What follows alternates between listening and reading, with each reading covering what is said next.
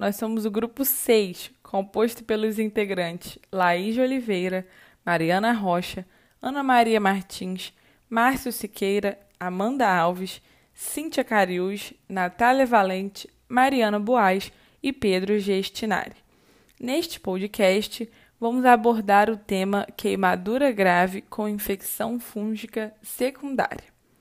Bom, para contextualizarmos esse tema dentro das explicações que serão dadas aqui, criamos uma história para a introdução. Um piloto de motocross de 27 anos não vestia roupas adequadas para se proteger durante sua performance e, por acidente de pista molhada, derrapou e sofreu alguns danos. Uma queimadura exposta, pois sua perna desprotegida entrou em contato direto com o motor quente. Além disso, durante a queda, viu que sua perna foi raspada em uma cepa de madeira de alguns galhos úmidos.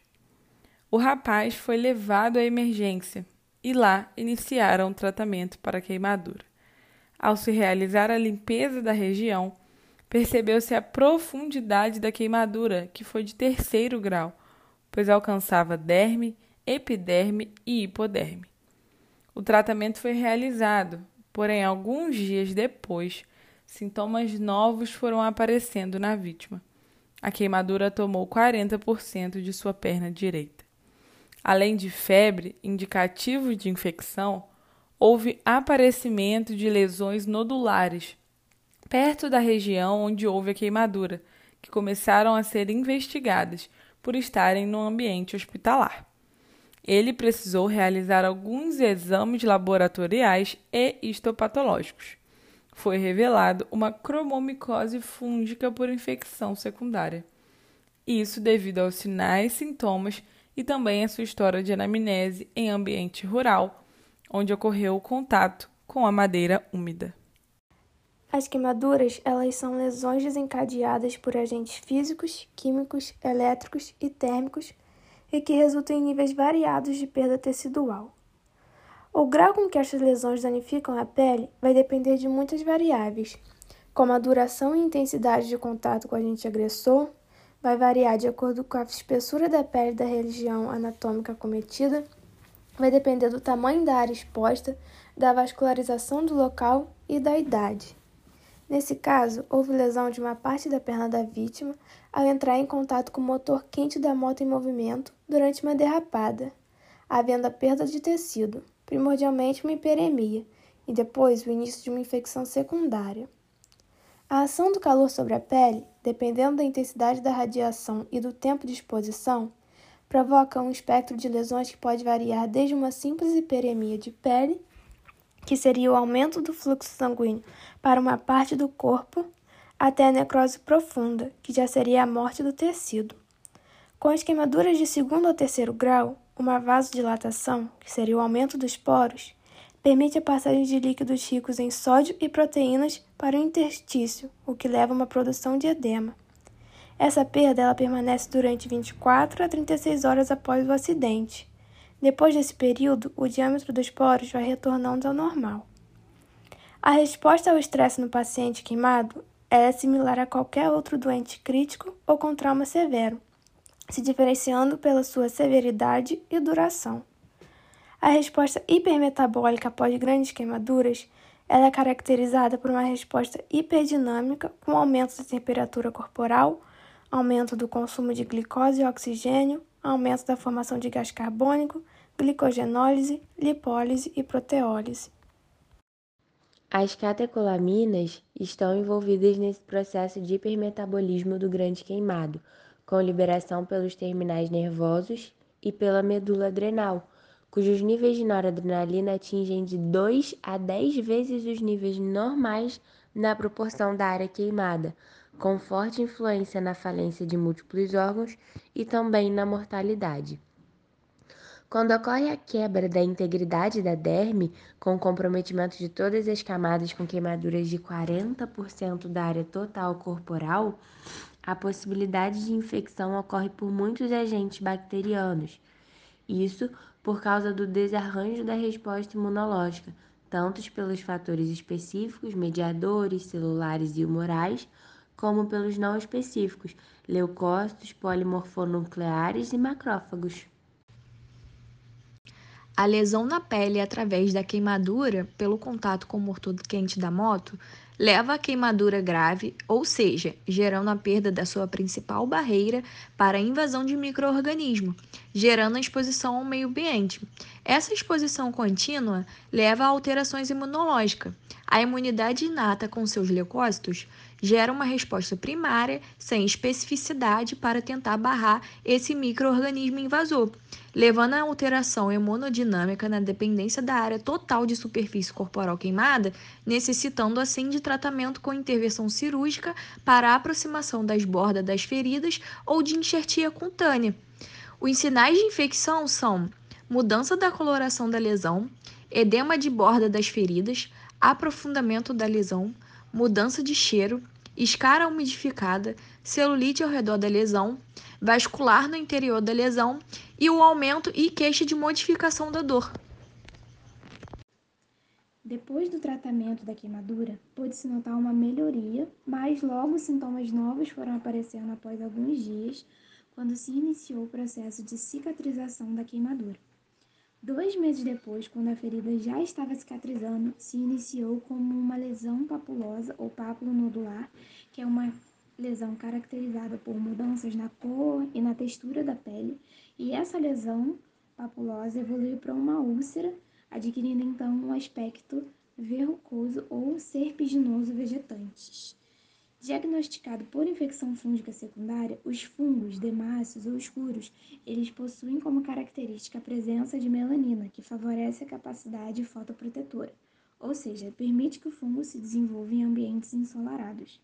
Usualmente por implantação traumática ou um ferimento cutâneo, especialmente em áreas que estão desprotegidas de vestimentas, os fungos penetram na pele, causando então a lesão, que a gente chama de primária, no local da inoculação.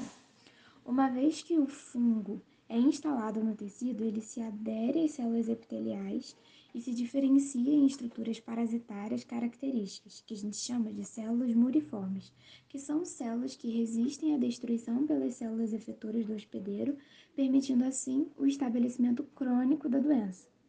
Essa micose é caracterizada pelo desenvolvimento lento das lesões polimórficas, como os nódulos, verrugas, tumores, placas e cicatrizes. Como já dito, a infecção tem início após a implantação transcutânea de elementos fúngicos. No local da implantação, se forma uma lesão unilateral com a presença de pequenas pápulas eritematosas de superfície lisa. As pápulas aumentam de tamanho em poucas semanas, algumas vezes apresentando superfície escamosa. Com o passar do tempo, a lesão inicial evolui para diferentes tipos de lesões, caracterizando o aspecto clínico polimórfico da doença. O curso crônico inicia-se com lesões verrucosas semelhantes à couve-flor. Duas formas principais são definidas aí. Temos a cutânea localizada, a qual pode ser anular em placa ou nodular. Também temos a cutânea difusa, que é sempre nodular. Nesse caso, o paciente teve lesões difusas e nodulares. Bom, devido ao aumento dos vasos sanguíneos nas lesões, elas podem sangrar com muita facilidade. E durante a fase inicial dessa doença, é comum ocorrer a eliminação transepitelial ou dermoepitelial espontânea do fungo, em que o tecido conectivo lesado pela inoculação de lascas de madeira ou espinhos podem expelir o fungo através da epiderme, resultando em pontos negros na superfície da lesão. Esses pontos negros, eles representam uma forma de resistência do fungo, é, que ele é capaz de sobreviver por longos períodos e reincidir a lesão.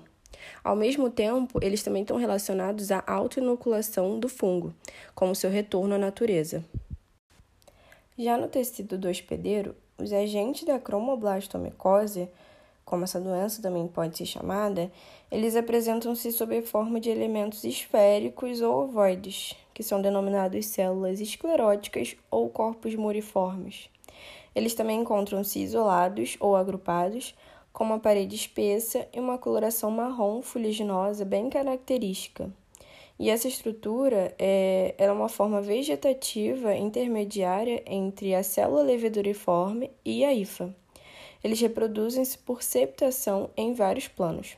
Portanto, tratam-se de fungos dimifórmicos, os quais apresentam uma forma filamentosa saprófitica e uma forma parasitária. Resposta imunológica. Agora a gente vai ver como que o corpo vai responder diante de toda essa situação da queimadura, da infecção secundária do fungo.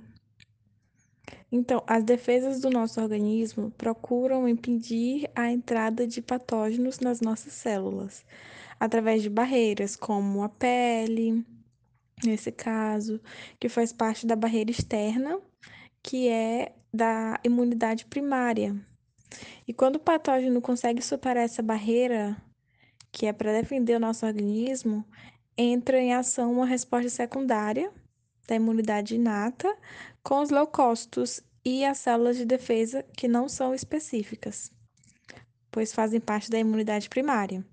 E posteriormente, caso não consiga frear essa invasão, vai acontecer a terceira resposta, que é a imunidade adquirida, já com a atuação dos linfócitos, que respondem com antígenos específicos. A liberação da histamina no sítio da queimadura leva à ativação do complemento, sistema de complemento, e aumenta a liberação de xantina oxidase e ativa células inflamatórias nessa região. Concomitantemente, ocorre o aumento da permeabilidade capilar, com aumento do edema na região da área queimada, que pode se estender até 24 horas depois do trauma. A imunidade inata, basicamente, trabalha sobre a ação dos neutrófilos e macrófagos circulantes na corrente sanguínea. Vai existir o quê? Os monócitos.